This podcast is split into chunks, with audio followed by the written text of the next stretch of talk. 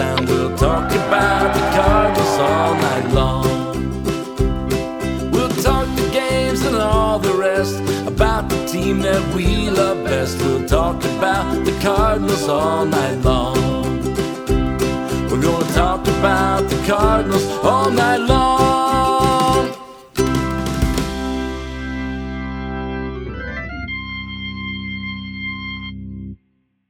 after after a successful 2021 season, and it just ended a little over a week ago, we have determined that we have determined that we have a philosophical difference in the direction that our major league club is going. We feel like at this time that it is best for us to end our partnership with Mike Shildt. And that voice you heard was John Mozeliak with uh, breaking news for us today. Hello, this is another edition of Meet Me at Musial.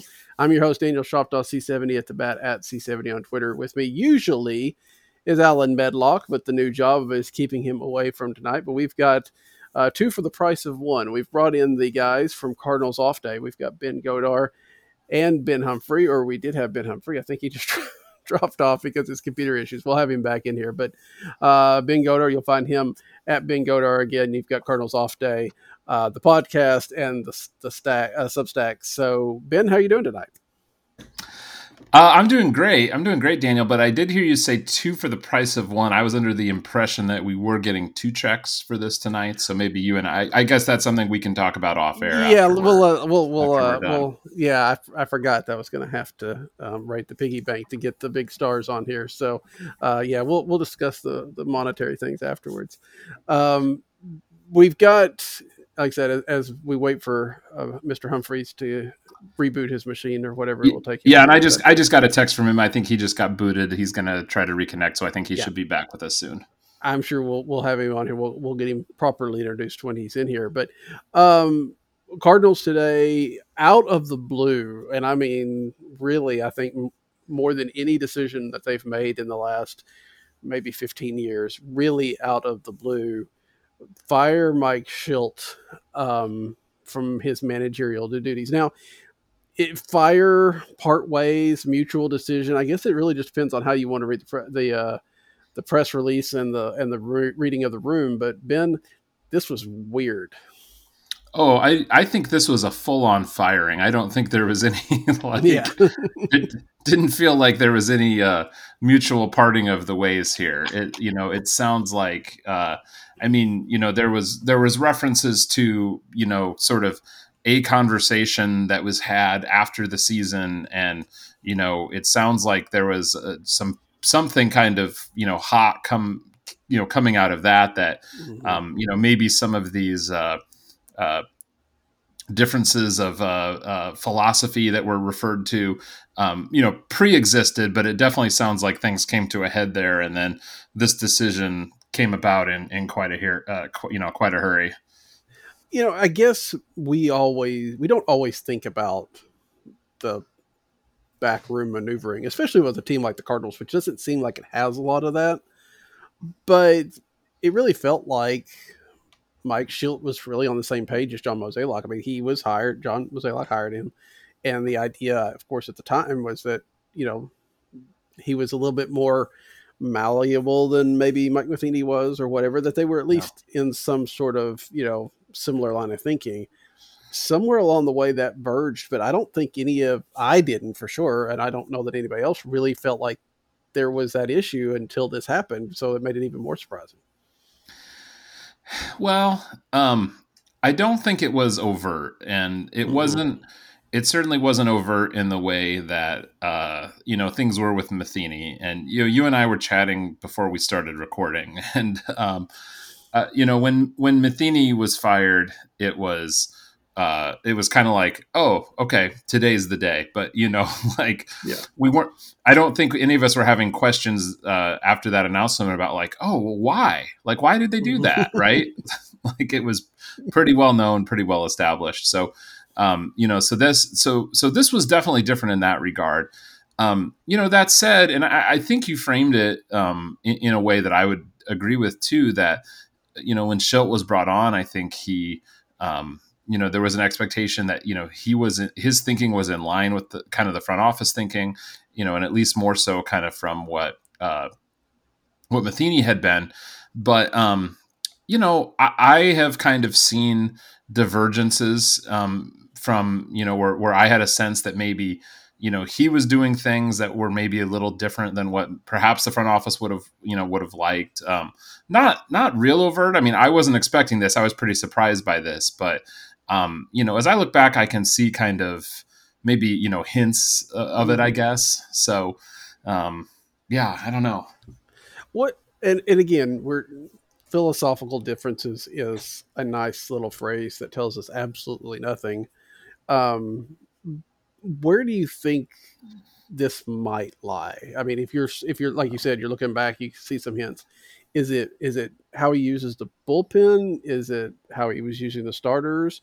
or is it as again Ben Frederickson mentioned in the um, the press inter- press conference? There seems to have at least been some tension between him and uh, Mike Shildt and Jeff Albert that right. I don't think we are knowing about. So, if you were going to put your money down, where would you say that, or is it none of the above?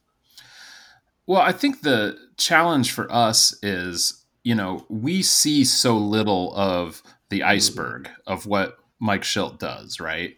And right. so, um, you know, and, and, you're right. I thought when when that was mentioned about the the, the conflict between uh, Shildt and Albert, yeah, I, I wasn't really aware that that was a source of conflict. It sounds like it definitely was. It sounds like that could have been a major contributing factor here, and there could be all kinds of other you know factors and all kinds of other things that you know Mike Shildt does that um, are not in line with what the front office wants done that we don't see and that we'll never know about. You know what I mean? So we kind of have to accept those things, um, or just accept that we do not we don't necessarily know what those things are.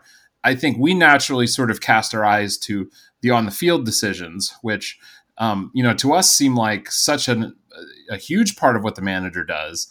Um, I don't think they're as much to the organization um, as they are, but um, that said, uh, and, and, this is something that I talked about on our last uh, Cardinals Off Day podcast. Uh, t- just to me, it, it, really kind of I felt like I could see this clearly, just even in that one game uh, against the Dodgers. And you, you, know, to me, you know, Dave Roberts is really the, in a lot of ways, the model of the modern manager. And you know, Dave Dave Roberts is really out there executing the game plan of the front office.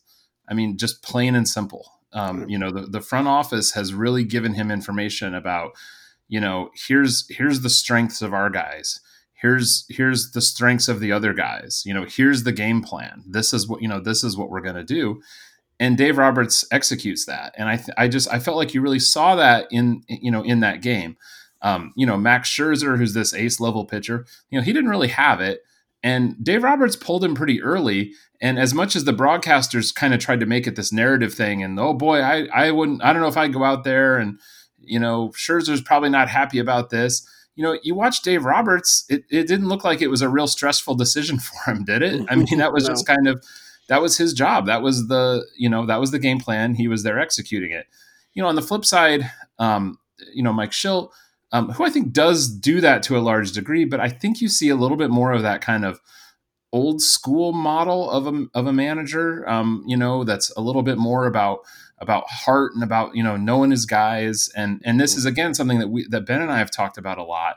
You saw, you saw it so much with Adam Wainwright. I mean, we said several times in the run up to the wild card game, our biggest fear going into that game was that the Cardinals were going to lose that game because Mike Shildt believes that Adam Wainwright is magic and you know he can pitch forever and get them out of you know you know get them out of any jam and uh you know, and I feel like we people used to believe that, and people used to approach the game that way, and it's romantic, and sometimes it can it can play out that way, and it seems um, really exciting when it does. But just generally, that's not the most effective way to manage a team. And, you know, I think we kind of saw that. I mean, it, it, worked out okay, you know, but he left Wainwright in there too long. He let Wainwright bat for himself, you know, and then he pulled him almost immediately after that. And you just, you saw a little bit more of that kind of managing from his gut and um, whatnot there.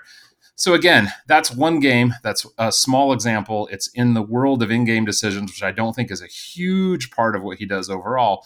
But I think maybe there's a little bit of a microcosm there that tells us just, uh, or, or that, I guess I'm speculating. Maybe we can see the kind of thing where you know the front office says, you know, here's this game plan, here's this vision we want executed. You know, and Shildt is perhaps you know going in another direction. So that's that's my hypothesis anyway. I don't know, Daniel. Do you, do you buy it? Oh, I, I completely buy it. I mean, I, I don't, you know, like I said, I, it's at least reasonable. Let's put it that way. I, and I, I, don't know, I don't know that I have an opinion on exactly what happened. So I'm as perfectly willing to go with that as anything else. Um, I know when you were talking in the last, in your Cardinal off day, you made a point that I didn't pick up on during the game about that moment with Adam Wainwright where it was basically like Yadier Molina made that decision. Um, is yeah. you know, which I mean, in one on one side, kind of justifies Shildt in the idea of he wasn't planning on taking Wainwright out that early. That's why he let him bat. But on the other side, it's if Yadier Molina sees something about Adam Wainwright and says he needs to go, that's that's really telling. Um, well, did you? I, would be curious your read on that too, because and, I I wish that one of the you know media folks um, who's you know who's asking questions and uh, granted this would be a hard one to get anyone to give you a straight answer on but as i watched that interaction play out it really looked to me like Shildt uh, left Wainwright in. Shildt made the decision. I'm going to keep him in. Right. And um, you know, he didn't move from the dugout. There was kind of a beat. There was another beat, and then Yadi gets it. You know, it's almost you saw Yadi's shoulders drop, and then you saw Yadi kind of stand up and go out and go out to the mound, and then you saw Shildt come out of the dugout. And so, I, to me, I just, I, I, mean, I'm being a little bit of a conspiracy theorist, but I did sort of s- suspect that, you know, that was that was Yadi making that call a little bit there. So. Yeah, and, and I think that's a very interesting point in retrospect much more interesting you know after today and we've got mr humphries back with us. Hello ben how are you doing? Oh i'm doing all right uh, trying a different computer now and it seems to be working a lot better so uh, well cool. we should be good to go. Okay. Well we're still trying to get our hands around this whole firing situation and Ben has been talking about, you know, his kind of philosophy, uh, ideas of where maybe this the two sides went wrong. Have you got a, an opinion on where they may have diverged? Because they did seem to be, at least up until recently, fairly much you know, on the same page. Well, and if you listen to John Mozeliak in the press conference today, which I I think almost everyone uh, who's listening has probably at least read quotes, uh, if not heard quotes, uh, aside from those uh, that that Daniel has looped in on this podcast. Um, but I found the way that Mozeliak talked about it to be pretty interesting because he said the issues really came up within the last week. I think he said five to six days, which to me just is very surprising, even more surprising than the termination itself, because sometimes with an organization that is not entirely open to the public, things can kind of simmer beneath the surface with respect to how people are doing their jobs. But Mozeliak went out of his way to say, you know, there's nothing off the field. This was a baseball decision, and it was a baseball decision based on an, on issues and disagreements that arose in the last week. And so, you know, I don't think it was necessarily anything that took place uh, with respect to in-game decisions or even player management or interactions with the front office during the season it sounds like Mike Shildt had a different takeaway from this season and what the St. Louis Cardinals needed to do to be successful in 2022 than what the front office believes the St. Louis Cardinals need to do to be successful next season. And it seems like a lot of people have kind of jumped on the idea that maybe Shildt went and said they need to spend XYZ or they need to go out and get a shortstop, get a pitcher, get a whatever. This is what he thought that they really need to look outside the organization and the all, the front office is much more inclined to promote from within, and that was a bridge too far for the two sides. Mr. Godar, do you think that makes any sense? Is that something that would make a such a, a divorce? Um, I, I, that wasn't my read on it. Listening to the mm-hmm. press conference, and I I think people are drawing that conclusion because there was a point where you know, Mo was kind of cornered into articulating something about, well, what is this organizational philosophy? You know, like because he kept saying this was a, you know, a difference in philosophy. So, and I forget who the the journalist was that kind of finally pressed him into a corner, just like, well, what is your organizational philosophy? And Mo kind of said, well, we're an organization that believes in having a pipeline from the minor leagues to the big leagues and try to stay internal and help individuals grow and that kind of stuff. Now, if you listen to that on its face it sounds like he's it sounds like he's saying yes we have to promote from in. Yes we can't go get people from outside the organization. And so i could see how you could lead to that conclusion. But ben humphrey i'm going to throw this over to you because uh, as as a the prime i think expert in Mo speak i'd like your take on this. But to me i think that's just him kind of giving a real boilerplate this is what we believe in. To me i don't believe that's really the root of what they would have been arguing about. What, what do you think? I think it was probably more likely coaches than players. Um, was my takeaway, and and there was a question about Albert, and I believe yeah. Mozeliak answered with that was not the sole reason. Mm-hmm. Yeah, exactly. and uh, I think that whether it's Albert or the overall structure of the hitting coaches, and we've seen some reporting that you know, they have, uh, you know, kind of two lieutenants helping Albert. And there was talk of bringing on uh, a former player like a Ryan Ludwick to offer another mm-hmm. option on the menu of hitting coaches for players to go to and bounce ideas off of. And it, it, it sounded to me like maybe uh, Mike Shildt had specific ideas about how he wanted to structure the coaching staff, and the front office uh, did not like those ideas and had very different ones. Um, and it's kind of interesting against the backdrop of Mike Matheny, right? And you know, there's kind of they thought they were getting a manager that maybe they could mold and have carry out the front office's vision on the field. And there developed gaps between the front office and Matheny. And then, I mean, Matheny developed gaps between just about everyone and himself, it sounded like by the end. I mean, Yadier Molina was doing Instagram posts against him. And, I, you know, I mean, the it was just a really remarkable uh, failure on multiple fronts by Matheny to have allies to keep him in the job. And it felt almost to me like Mose, uh, Mozeliak would just kind of looked at this over the last week and was thinking to himself, you know, I've got another Mike, and this one is acting a lot like the last one, and I'm just not going to deal with this. And he decided that it was appropriate to end it. Do you think that it would have made a difference if Mike Shildt had two years left on his contract. It feels like this was that off season where okay, he's going into next year, he'd be a lame duck. We've kind of got to extend him to give the authority, or we need to do something. If this same situation had come up and they had two years left on the contract, do they try to try to work it out? Do you think? I don't think so because the tone of this and the way this happened, I think mm pissed Mo off, and I think I think he was getting fired whether he had ten years and a billion dollars left on his con- no, but um, but I also just I tend to think that uh, what what managers get paid is so little relative to what yeah. players get paid.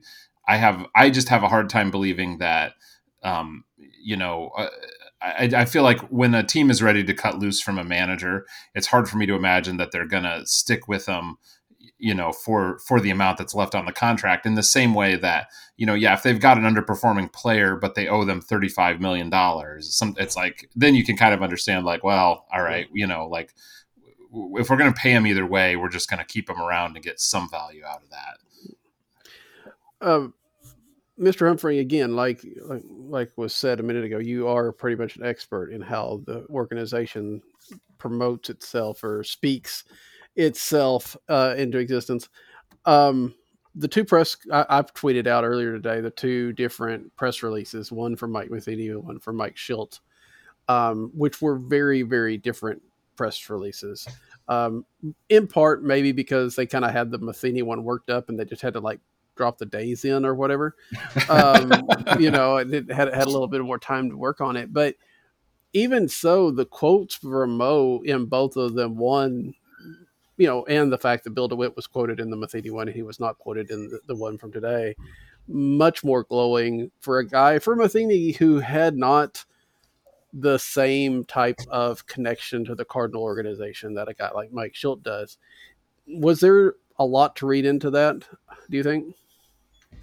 It's it's tough to say, um, and you know I have some experience in HR and some experience dealing with the media regarding HR matters.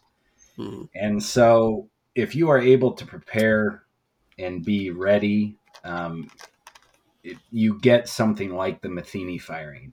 The Matheny firing just felt like this was all teed up and ready to go. And they uh, implemented it when they felt it was appropriate and you know tore the band-aid off but they knew they were tearing the band-aid off. And it just reads like just a coordinated fully thought out uh, termination and communication strategy regarding the termination. Mm-hmm. and you know the other thing to keep in mind is that bill dewitt you know his dad was a baseball guy.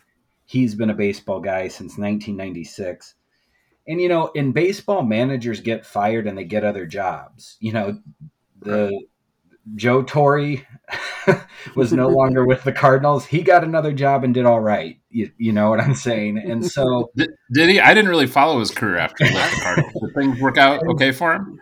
And, and so, like the whole Matheny thing, it just kind of felt like Bill DeWitt's a baseball guy, and he wanted to signal. And, and a fairly prominent owner amongst mm-hmm. the ownership ranks, right? And so right it really felt like DeWitt and Mozeliak signaling to everyone else, this didn't work out here, but you know, like he's a good guy. The thing that was so weird to me about the the two press releases side by side is all of this praise for Matheny's devotion to the Cardinals as an mm-hmm. organization. Mm-hmm. You know, and Matheny was a catcher here for a few years he was like a, a roving instructor and special assistant uh, to Mozeliak for a few years. And then he got hired as manager and he, he was manager for too long. Right. And, right.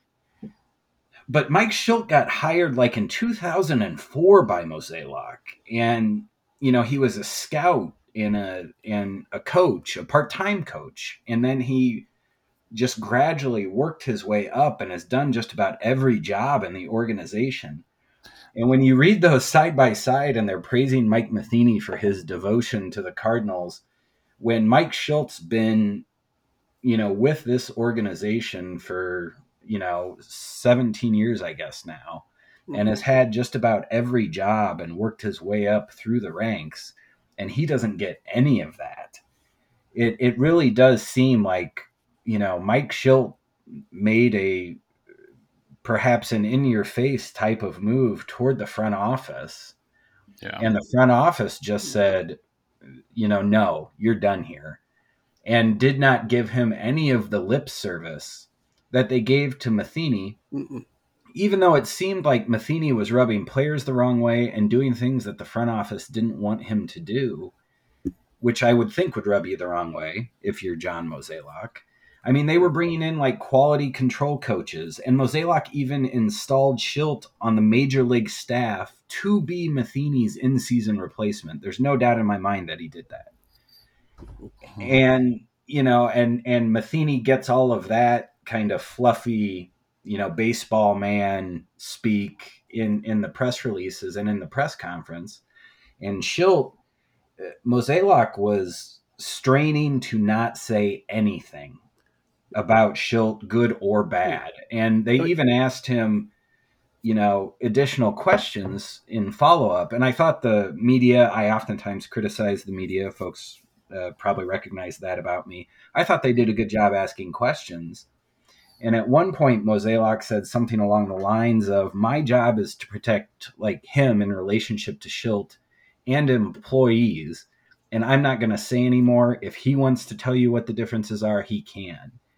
And I kind of took that to mean that Mozeliak is trying to protect Shildt due to the nature of what led to the termination, but that he was also perhaps trying to to protect the coaching staff from exposure as to who he wanted to get rid of or what he wanted to do that was different. And that could potentially apply to players too, but to me it seemed much more structured towards like like the folks we tend to think more of as team employees you know like the coaches as opposed to the mm-hmm. players where you know if you're talking about ball players you're going to say players you're not going to say employees and and certainly not if you're the president of baseball operations and so i thought all of that was quite striking because to me it seems like there's you know there is some uh, kind of maybe even disbelief at what what Shildt did, and yeah, and no appetite to talk about it. Right. I mean, even in the press release, it wasn't there wasn't even that throwaway. We thank you for his service, you know, or we thank you for for the last three years, or blah blah blah. It was like, uh, no, we're going a different direction, and that was it. So that was that was very strange. Um, yeah, Mr. Godar, you, you know, as, as, Mr. Humphries was saying, that does seem to make some sense with the staff. It's very interesting because, am, am, I wrong? I think every one of those guys was hired by Mo and not necessarily by Shildt, which is not exactly common, I guess, in the in a coaching staff, although becoming more common as the front office takes a bigger hand. Um, yeah, that's a good point. I think Pop Warner is a guy who had kind of coached with him, or he was kind of a longtime system guy. So I feel like he kind of came up, but he's, I mean, he's the only one that I can really, you know, th- really think of. I mean, and you know, and some of them it, it gets into a gray area because, of course, Shildt's kind of a long time, you know, come up through the system guy, and a few of the other guys sort of, you know, fit into that as well. But no, I think I think you make a good point. I mean, you know, Mike Maddux, certainly Jeff Albert, um, you know, uh, uh, Oli Marmol is kind of in that system guy kind of mold. Um, but yeah, you're right. I mean, it's there's not a lot of kind of handpicked Shildt guys in there, I guess. So, um, but but I also think maybe that's that's just maybe a little more of the dynamic of the world that we're that we're living in as well, and and that's something that I've just noticed in looking at kind of people's reaction to this, I just I think that the what it means to be a major league baseball manager now is so different. And it's it, it's so different than it was you know even i think five to ten years ago but definitely like you know 20 years ago.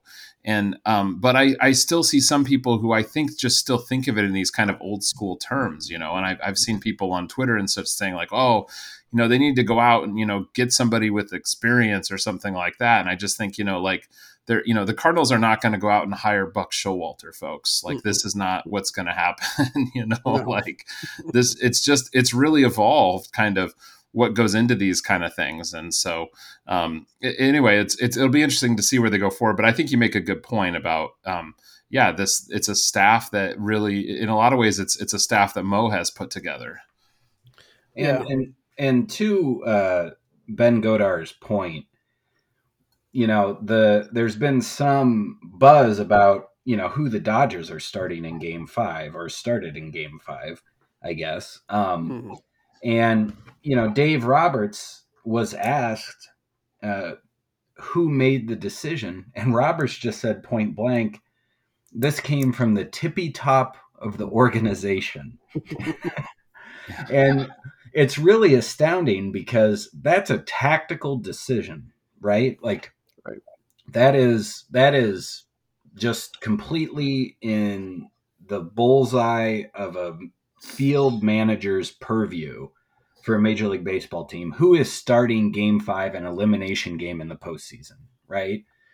and and you know the Dodgers are having the front office say, uh, "Well, he's starting," Yeah. you know, and the manager is saying, "Okay," and we're not going to have one of our Cy Young candidates start. It is what this means, and uh, which is flies in the face of like traditional baseball manager tactics.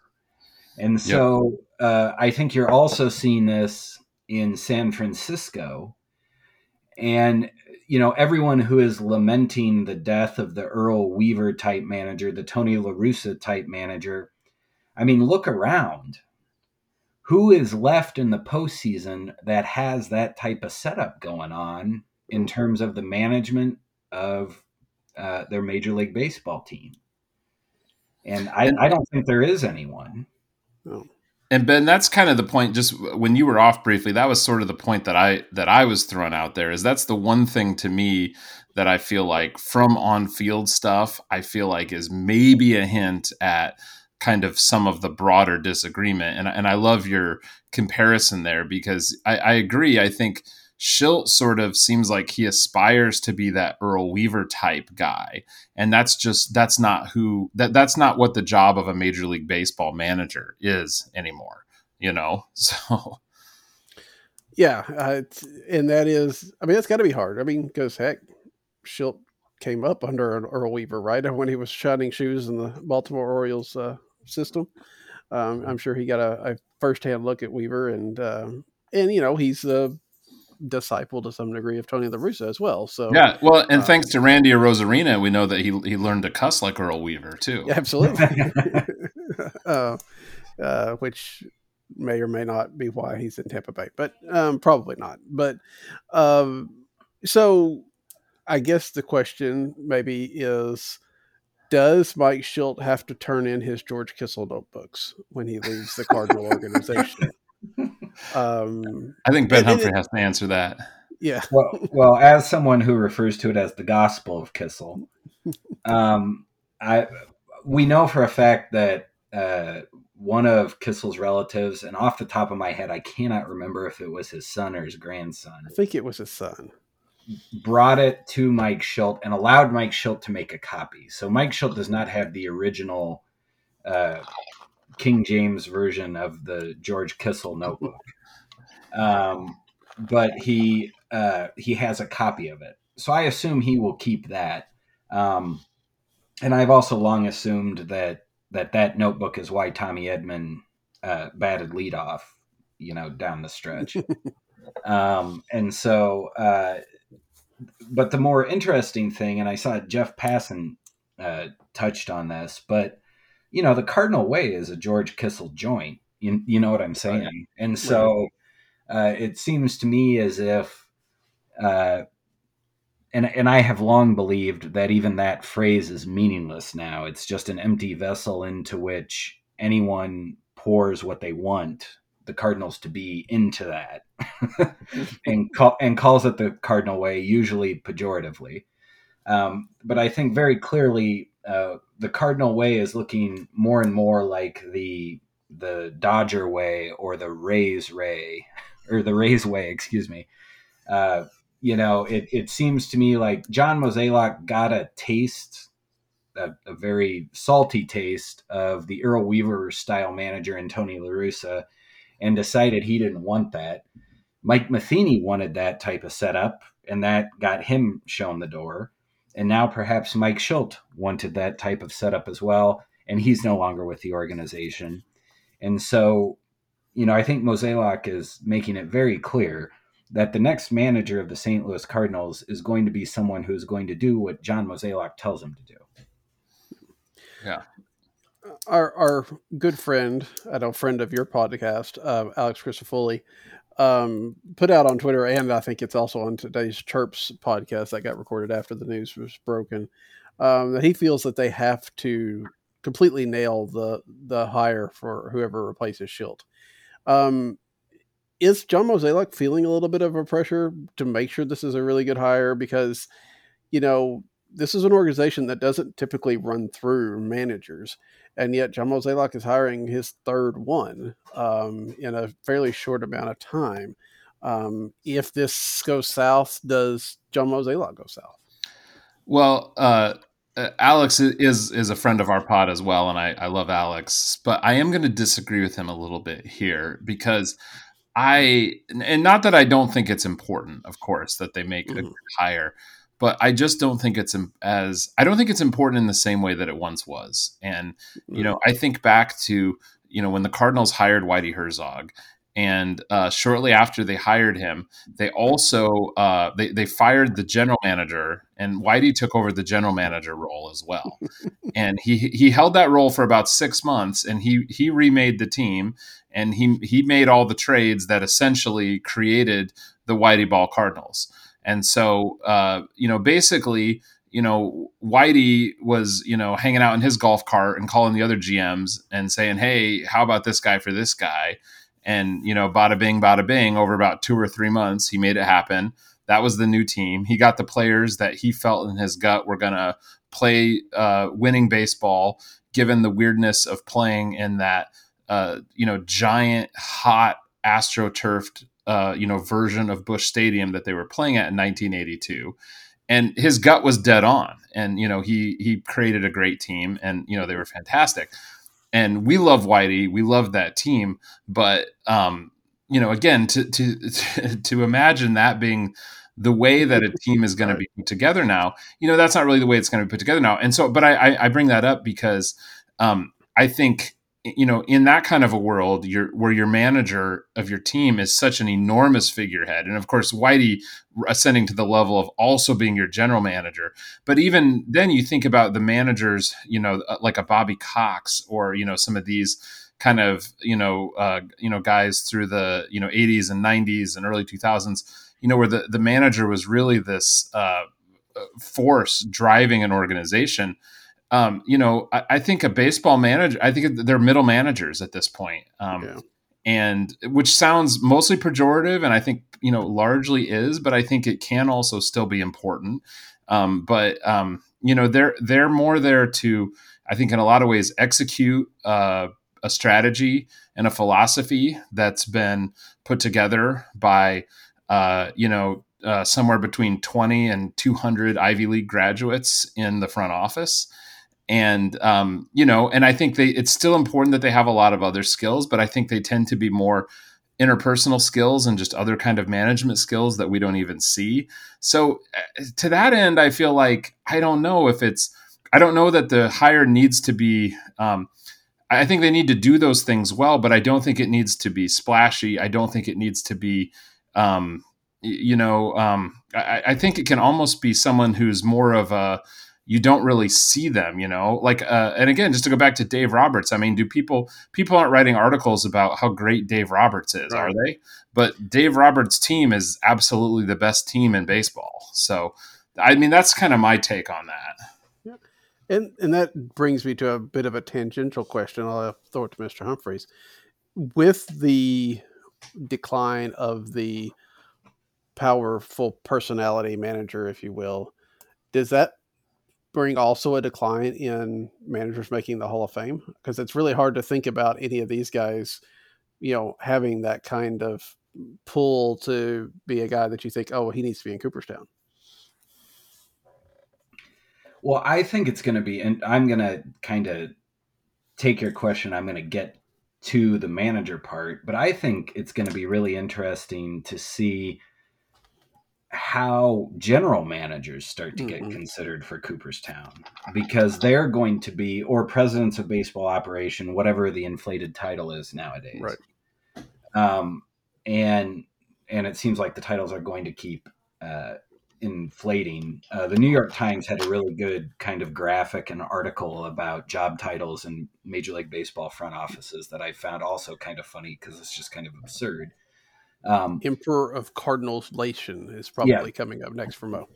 Yes, and so it's uh, you know with the the people in these roles having such a larger uh, influence on the way the game is played on the field are more of them going to get Hall of Fame consideration?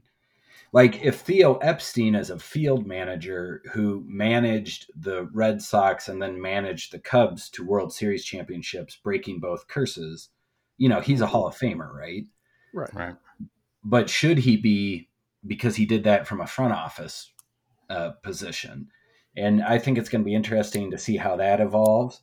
And I also think that as if we're going to put more general manager types or or front office leaders in, I think you are going to see you know probably fewer managers qualified because they're going to be seen more as implementers of strategies and tactics that are dictated to them by people who are smarter than them and understand what is successful in baseball better than they do. And I don't think there's really any denying that the people who are running these numbers have a better idea in most cases than some of these old school managers. Now, you know, Weaver, we've talked a lot about him. He certainly valued the three run home run uh, right. before a lot of folks do, and probably more than Mike Shildt does. Um, and so, uh, you know, I I, I offer that caveat that there are a lot of great managers who know how to win baseball games, um, but sort of this this uh, you know venture capital Harvard business injection into professional sports, and and you see it in the NBA uh, very much so. The the NBA that you watch nowadays is just completely different than the one that we grew up with, and the same is true of baseball and there are similarities in the way that they're different and those similarities are because uh, people who are looking at the game for efficiencies and through a different lens have found ways to be more effective at winning with tactics on the court and they're dictating more of those tactics to the coaches who used to reign supreme. And it's a real interesting dynamic to see as it has evolved. And I think you could probably argue that maybe uh, Billy Beane is kind of the the first of the front offices to kind of go down into the field manager's office and say, you know, we're doing this yeah.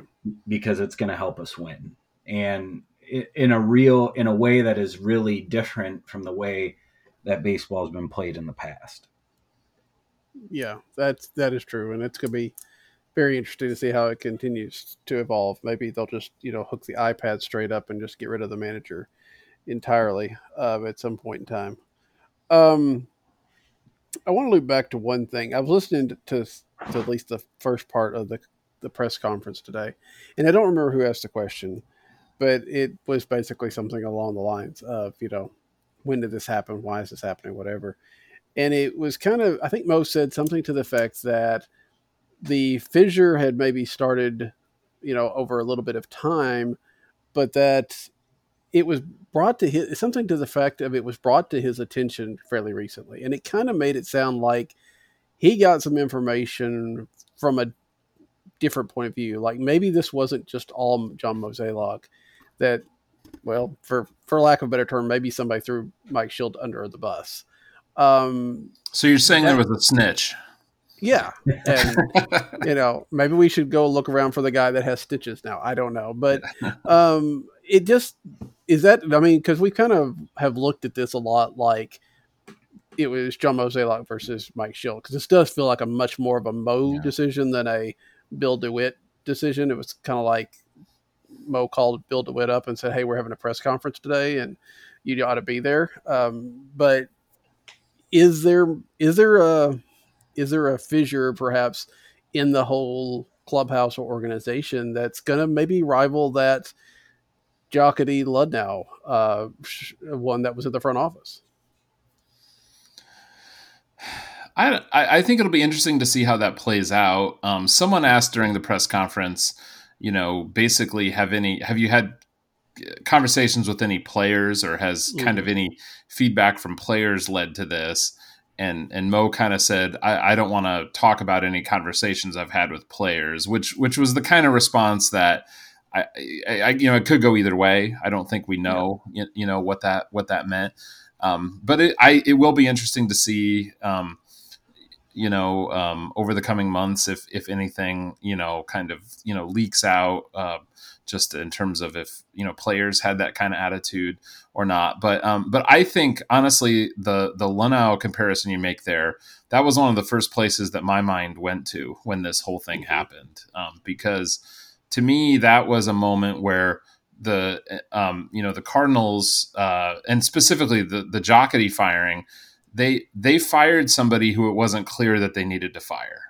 Um, and you know, and they they fired somebody who I think to in overall seemed like they were still doing their job well, but they were preemptive and said, "This is not heading in the direction we want to head."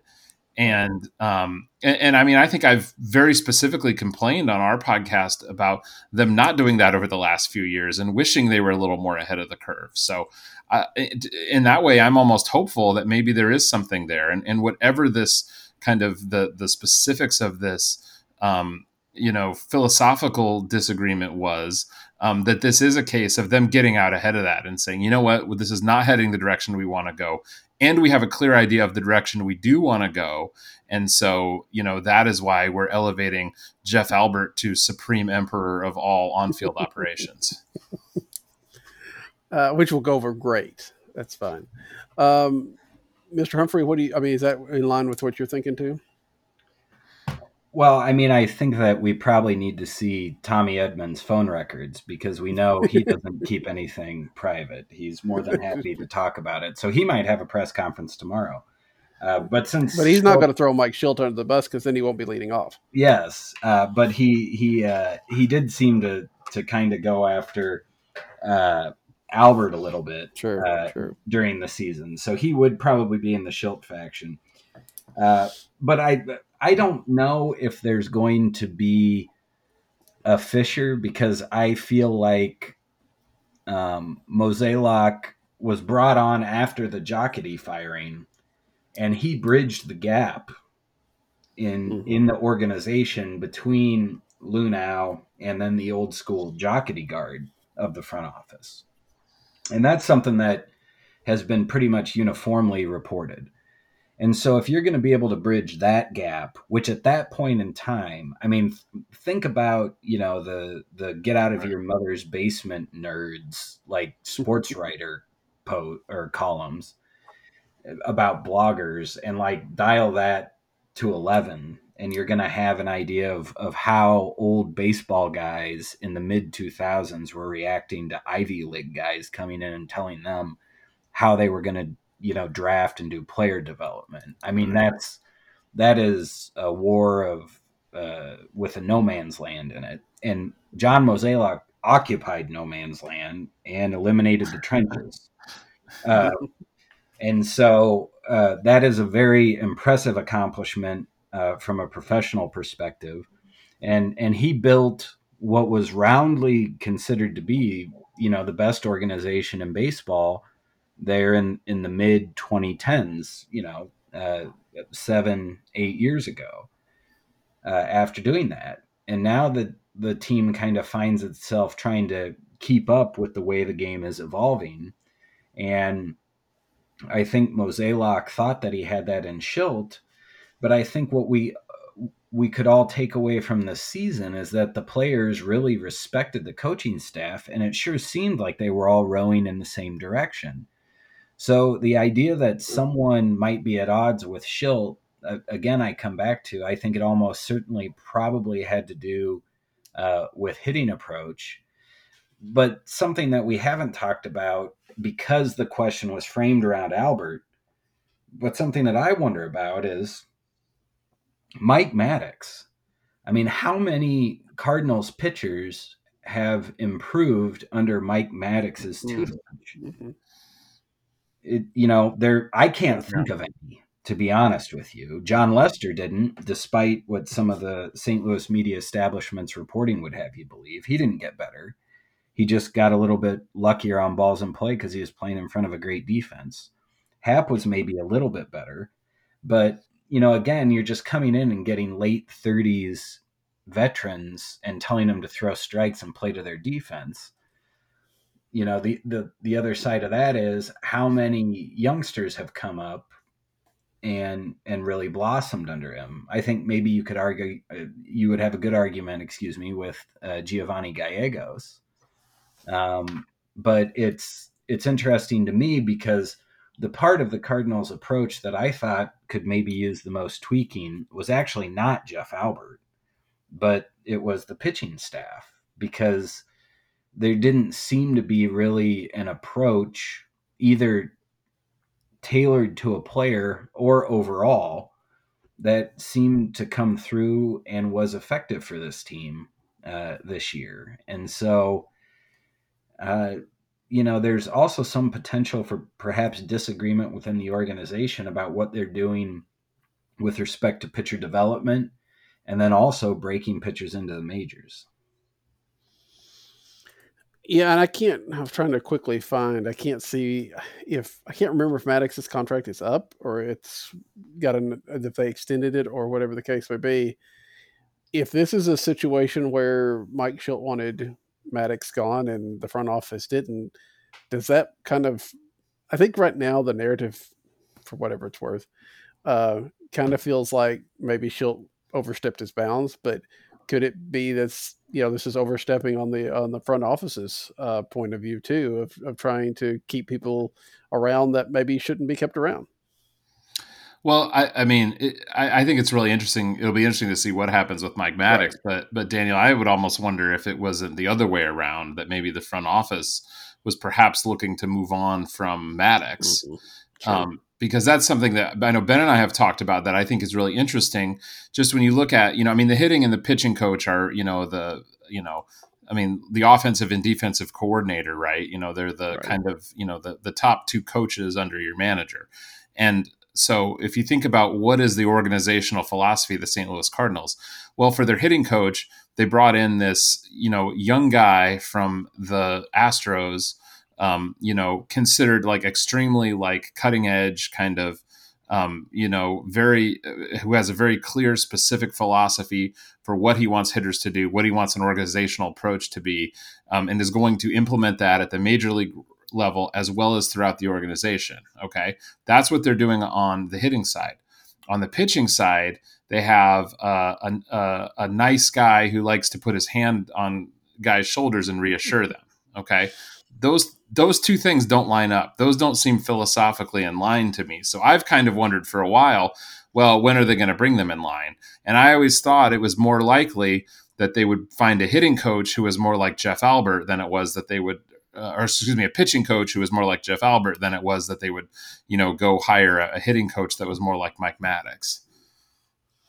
Yeah, that makes sense. Um, and it very well may be. I know that you know after the game against the Dodgers, there was that I, you know, I think Mo even said he kind of planned to bring everybody back, but that's kind of the, one of those things you say because you don't say, oh yeah, and by the way, we're going to let Maddux go. You know, uh, it's not really what you say at the after the after game press conference, but it does. I mean, it very well and, and it, and it may not have even been letting him go, but it might have been we're going to bring in a, a you know pitching you know quality yeah. control coach and we're gonna you know we're gonna restructure how we do our you know what i mean it could have been right. Moving in that direction because you know they, they might like mike Maddux and, and, and there certainly might be a lot of things that mike Maddux does really well and they may you know maybe they do want to stick with him but i could certainly see some potential you know philosophical changes there. So who knows? Um, it will be really interesting to see you know yeah if, if there are changes in the staff that seems like that could definitely give us some insight into what the friction was. Um, the Cardinals, you know, Mo said that there were internal options. We've talked about. You know, there's Oli Marmol. There's Stubby Clapp right there on the staff that could take that spot. Are they, if they hire somebody like that, does that even make this even stranger? Because it feels like, you know, his unless there was some sort of real conflict between those guys and Shildt, that you're kind of just kind of trading one problem for another. What do you think, Mr. Humphrey? Um, I I think that you are going to see Mozeliak uh, appoint someone as manager who he is comfortable with. Mm-hmm. Now, you know, trading problems for another, you know, there's a pretty good argument that Mike Shildt is as comfortable as John Mozeliak could ever be with a hire, um, just because of their history and how long it is, the number of jobs Shildt has had, and their familiarity with one another because of those, uh, you know, that history and the and the form that it took. Um, now that being said, you know, Clapp has gotten interviews. Marmol has been touted as a future manager. Um, and even some of the surveys where they, they take surveys of front office types of who's going to be a good manager uh, in the big leagues who isn't yet. And you'll see a Marmol and you'll see a Clapp uh, on those lists. And so I think part of it could also be that Mozeliak feels like they have a viable manager who understands the clubhouse, has good relationships with the players, and is going to be on board with the organizational philosophy. And so, why go outside the organization when we have guys who are going to be major league managers uh, in the near future? Why not have them replace Mike Shildt? And it this this whole situation, frankly, I feel like it almost reflects the the point that a lot of people who write about baseball for a living have made and it's there's only 30 of these jobs yeah.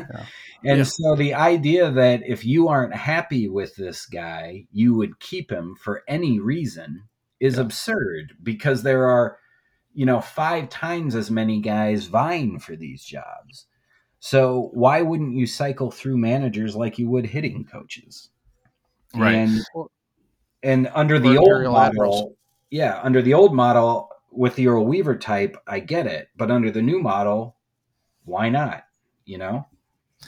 Well, and I was going to say, yeah, and I saw several people on Twitter today essentially say, like, geez, you know, they kept Matheny around for like seven years. It's like, well, yeah, and and, and thank goodness they learned, you know, that's not what you that's not what you do. And so they, you know, they made the different choice this time and they made the the correct choice. But um, I'm gonna I'm gonna tell uh, I'm gonna tell listeners right now that they're gonna hire Oli Marmol. That's who they're gonna hire. And I think there's a very small dark horse chance that they hire Skip Schumaker. And I think those are the only two possible candidates because they're going to hire somebody who they're very com- uh, comfortable with. They've used that bench coach role, or the which is kind of a, a, variation of the quality control role that Mike Shildt was in. That's the guy that they're grooming to step in to take that. So um, I know that um, Stubby Clapp has managed at the AAA level and had interviews and is a pretty high level candidate. But I, I think Marmol clearly is ahead of him internally. So I think Marmol is the internal candidate. Schumaker um, has been really highly praised in a, a pretty sophisticated uh, San Diego uh, organization. And so, given that, along with the fact that he, you know, has enough connections inside St. Louis, um, I think he's the only other potential candidate. Um, that's what I think, anyway. What do you guys think? Ben? Uh, well, I have long uh, when they hired Matheny, uh, I was hoping that Mark McGwire would get more consideration mm-hmm. um, than what he seemed to get because uh, he didn't seem to get much. Um, and so I, I would really enjoy them hiring or at least interviewing Mark McGwire. Uh, but that being said, uh, McGwire has not been with the organization for what about eight years now, and so it would surprise me to see them, despite his familiarity with the organization, kind of bring him in uh, just due to the lack of familiarity with where the organization is right now. Um, and I don't know about Skip Schumaker. I really think it's b- between Clapp and, and Marmol. Um, yeah. yeah. I, I, I, you know, maybe Schumaker is uh, a a dark horse, but it just it sure seems to me like they're going to promote from within again. I, and, I think you're right. I think I think yeah. If I was going to have to put money on anything, I would put it on Marmol. But you know, I wrote a post back in August about how the Cardinals could probably use some outside influence, um, just because it feels like it's becoming a lot of an echo chamber. Um, at least if you go get Schumaker, at least he's been in another organization recently and maybe has a different, slightly different approach while being able to mesh it to the the cardinal way, whatever that may be. Um, but you're right. I, I just I think that that's absolutely the case, and especially as we're talking about with managers now, it doesn't really matter too much who you put in that spot as long as they listen to what the front office says. Um, so why go out and have to, you know, try to hire somebody away from another organization when you can just promote from within? I, it's, I told Alan on the direct messaging, I was just a little bit surprised they didn't just announce Oli Marmol today. Yes. Um, because, and, you know, and Alan had the point that at least it doesn't make Marmol look like the bad guy or, you know, being, you know, he was forcing out Shildt or anything of that nature. And I well, guess we'll and- also have to see how loyal those guys were to Shildt too.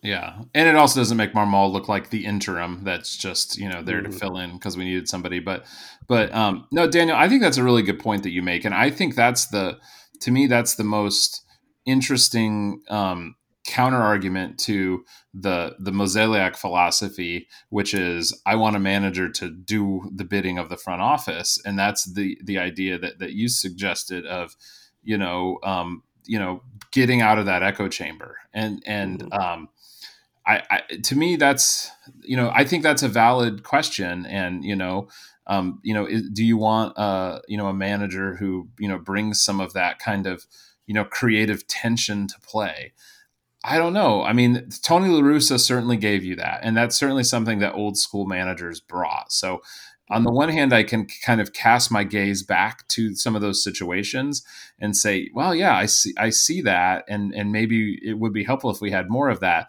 But at the same time, I don't know if that's just kind of a, a vestige of you know how things worked then. you know what I mean? Right. Because. Yeah um, I think you could also just look at that and say, boy, that's pretty inefficient, you know, like to have your your manager and your front office fighting and you know your your front office acquiring players that your manager is then not putting in the lineup and things like that. You know, that's you're not you're not firing on all cylinders at that point.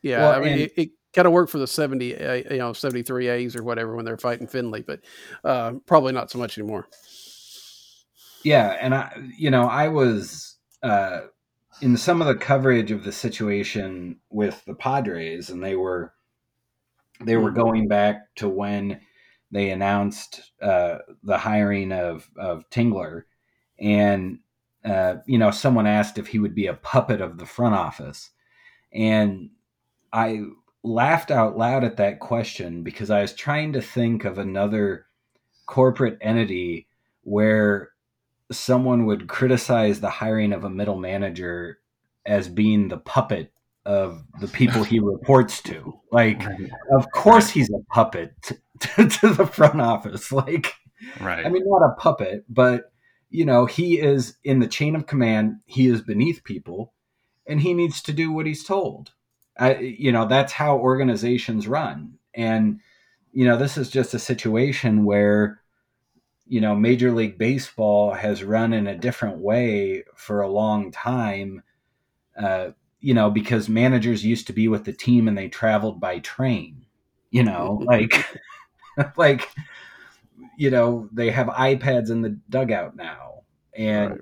it's the amount of technology involved. There's no reason that front offices, especially with the resources they have, should not be having a greater influence especially because if you're the president of baseball operations or you're the general manager, you're going to get fired if your manager is not effective. And so, why on earth would you want a manager who's going to butt heads with you and fight you on stuff? It makes no sense whatsoever.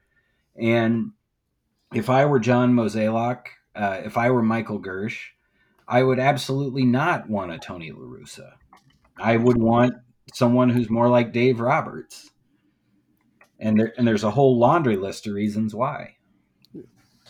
Yeah, somebody on in my Twitter mentions today pointed out how how rare is it to these days for a, guy, a, a GM or a president of baseball operations to be able to hire three managers, right?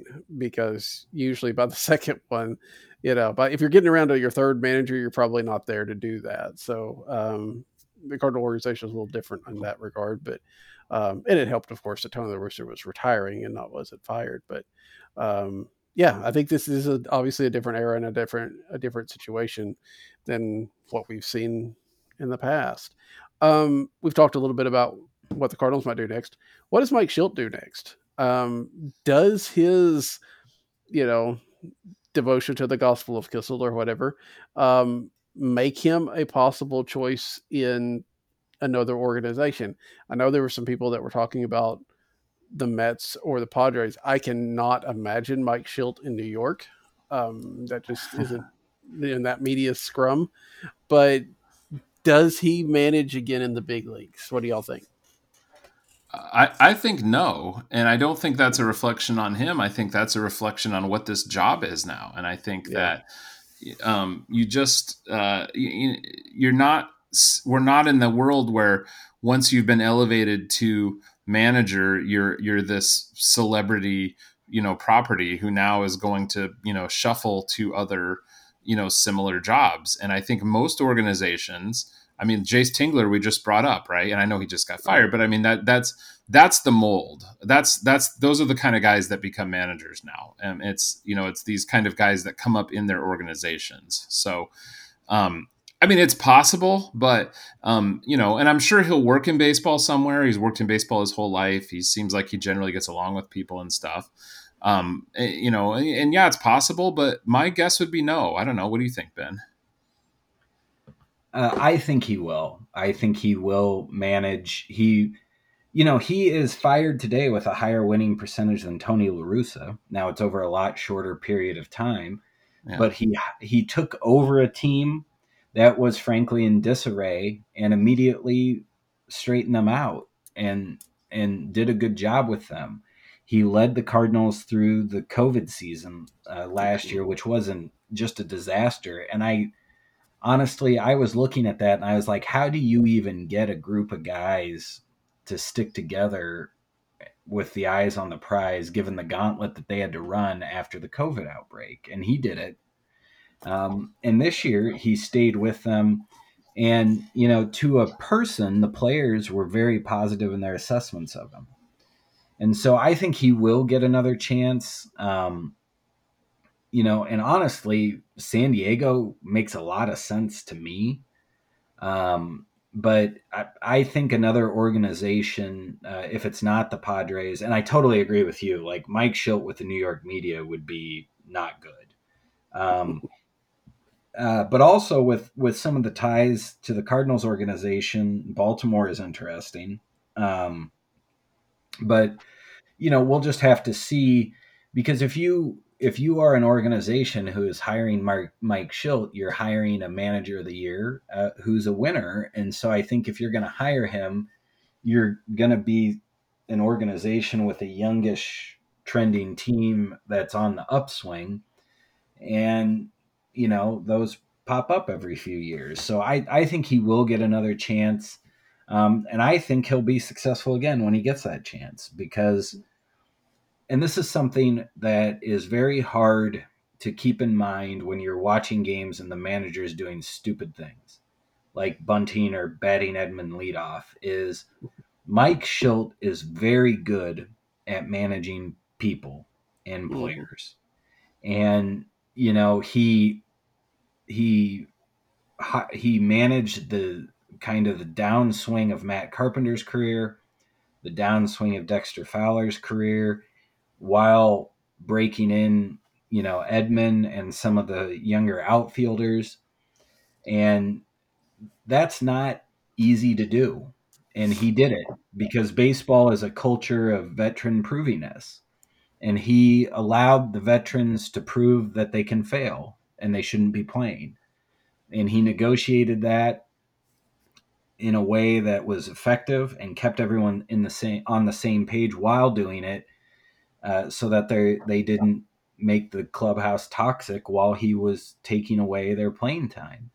And that's that's a difficult uh, tightrope to walk without rubbing people the wrong way and keeping the team uh, rowing in the same direction. And he was able to do it. And I think that's a skill set that you don't know if a guy has if he hasn't ever managed before. And Shildt has shown that he can do it. And so I think he has definite appeal. Um, and I think he will get another job um, just because he can win and he can manage players. Now, you know, whether or not he kind of evolves and grows from this the way that Matheny has pretended to evolve and grow from his termination, you know, we'll see. But that's going to have to be the way that he talks about it. And uh, I think if he really, and he seems like a thoughtful guy who's capable of that type of introspection. So, you know, I, I think he'll interview well, and I think he's he's going to be a candidate for jobs in the future, and he'll he'll get hired. It is probably pretty telling that the Cardinals didn't have any of the Kolten Wong type situations under Mike Shildt. I mean, any anything that you know, anytime they might have been rubbed the wrong way by the manager, at least stayed in house, um, which is more than we can say uh, beforehand. He never did seem to lose the clubhouse. You're right, especially in such such some tough situations uh, from last year and everything of that nature. Um, we've gone a little over an hour. Um, I, you know, we didn't talk about anything else, and that's understandable and, and unfortunate because I think we could have, uh, you know, the, the, arbitration salaries were a, a, big, big thing for us to talk about. You know, uh, I know that people were just dying to hear a breakdown of arbitration salaries, but um, I don't want to keep you all all night long. So, any just final thoughts on or anything that we didn't touch on that you'd like to mention in regarding to this Shildt thing? I'll, Mr. Godar, I'll let you go first. Um, you know, I think we've touched on a lot of it. Um, you know, um, I, I would say that I'm, uh, I'm a, I mean, I'm a little sad. You know, I wasn't sad the day Mike Matheny got fired. I was, um, what's the opposite of sad? Happy. That's what I was. I was happy that day. Um, you know, I um, I've really been a fan of Mike Shildt, just kind of as a person. Um, you know, just seems like a, a nice uh, seems like a nice guy. Um, I, I, really liked his story. Just you know, a guy who loved baseball.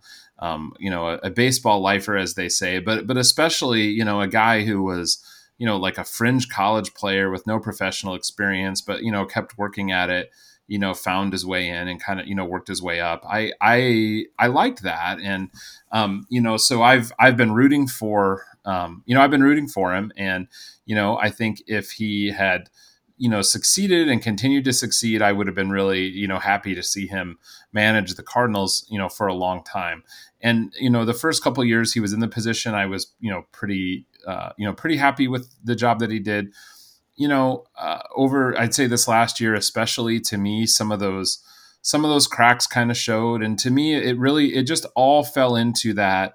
You know, him still kind of subscribing to a little bit of that old school kind of what the manager's role is and just to, feeling to me like he was just a little bit of a man out of time not a bad person you know um, but just that the the job that he was trying to do was not really the job that should be the manager's role anymore. And to me, it feels like the the Cardinals recognize that, and that's you know par- at least partly why this happened. Mr. Humphrey. Yeah, it's uh, this to me is a very interesting development because it felt like the Cardinals were positioning themselves uh, to have all of their ducks in a row to work on improving the major league roster for next season. And so, you know, they they signed Yadi, they signed Wainwright, and it felt like just the traditional Cardinals offseason where Mozeliak goes and extends the veterans he wants, gets the manager and the coaching staff taken care of, and then goes out and and adds players as he sees fit in free agency and the trade deadline. And so this uh, really took me by surprise. Um, and I that's a, a word you see a lot of folks using shocked surprised and and I was certainly that and and like Ben I was a little bit sad because you know I liked Shildt Um, and I liked that he was positive, and I thought that suited the team well this year, and I think it would suit the team well over a 162 game season. Uh, but I think it's really interesting. It's going to be very interesting to see not only who they hire, but any other changes that they make uh, in terms of the organizational structure uh, and with the coaching staff, but also with the major league roster, because you have to assume that at least some of those changes are changes that Mike Shildt was not on board with.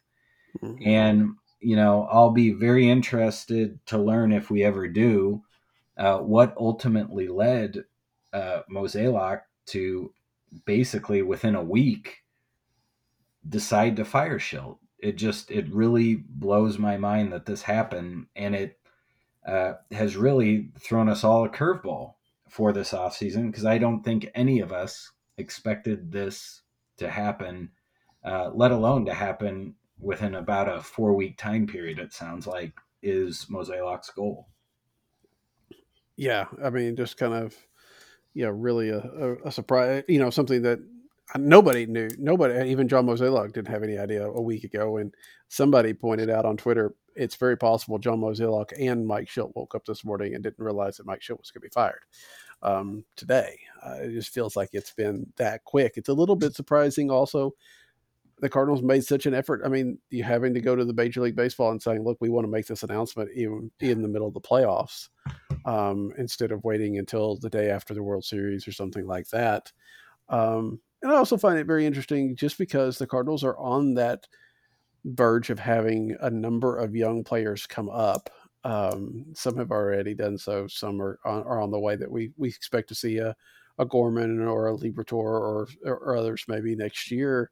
And Mike Shildt came up with through the minor leagues. And, and while he didn't necessarily work with those guys, he had a very good reputation of working with young players. And so to make this change at a time when there may be a little bit of a you know influx of young people is is a little bit interesting as well and maybe that's part of the philosoph- philosophical difference.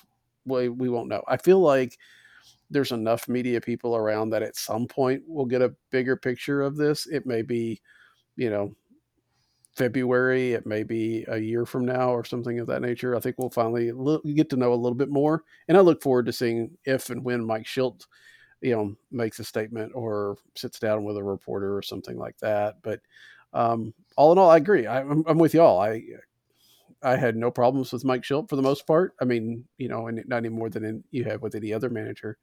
And I appreciate, especially after coming after you know from the previous manager the idea that he would you know hey look this didn't work out and you're right he was relentlessly positive but he would also explain it from a baseball point of view. You didn't have to agree with what he did and you might not you know but at least you realized that he had some sort of reason other than that's just what we always done or something of that nature. So i i appreciate that and i do hope he'll find a place somewhere else um, guys, you know, we are in the middle of the longest of off days. I know you said in the last podcast y'all are planning to do one on a semi-regular basis. Is that still the plan? Just once a month or so to to get in here and wade in the waters? Um, you know, I think our plan is yeah, maybe maybe kind of monthly, but we did also uh, we did also say that we would record a special one if any uh, big news broke, and I think some big news has broken. So I think uh, I think we are. Uh, I think we're going to have to uh, crawl into the uh, Cardinals off day studio as well, and uh, and uh, record a podcast of our own. But we haven't done that yet, so I think uh, I think we've probably uh, used all of our A material here, Daniel. So um, if anybody, but if anybody wants to come over, we'll we'll probably have something up in our feed uh, before too long. Uh, if they want to, if they, if they want to hear our our B list ideas, come on over and check those out. I can just send you your files, and then you can you know, cut me out and make it a you know save you save yourself some time. So uh, that would work. Well, good. And, and if you're not if you're not following you know Ben Godar or B underscore G underscore H uh, on Twitter, you should be. Uh, and if you're not following Cardinals Off Day either on Twitter or as their podcast, again, you should probably rectify that because it's always always very entertaining, always very knowledgeable um, to listen to. Guys, I appreciate you joining me tonight. I am glad that we had this scheduled, uh, even if it turned out to be a different topics than we expected. and uh, look forward to having y'all on again sometime. Yeah. Thank you. It's always so fun talking with you, Daniel. Yeah, thanks for having us on. Really appreciate it. Well, and uh, next week, hopefully, we'll have Mr. Medlock back in the saddle as we'll talk about probably some more of the aftershocks of this, as well as whatever else is going on in the off season. So until then, I'm Daniel, and those are the Bens. Good night. And make sure I get my words right. Because um, I got a decent chance of getting fined, and my wife Michelle will, you know, gosh darn it. Um,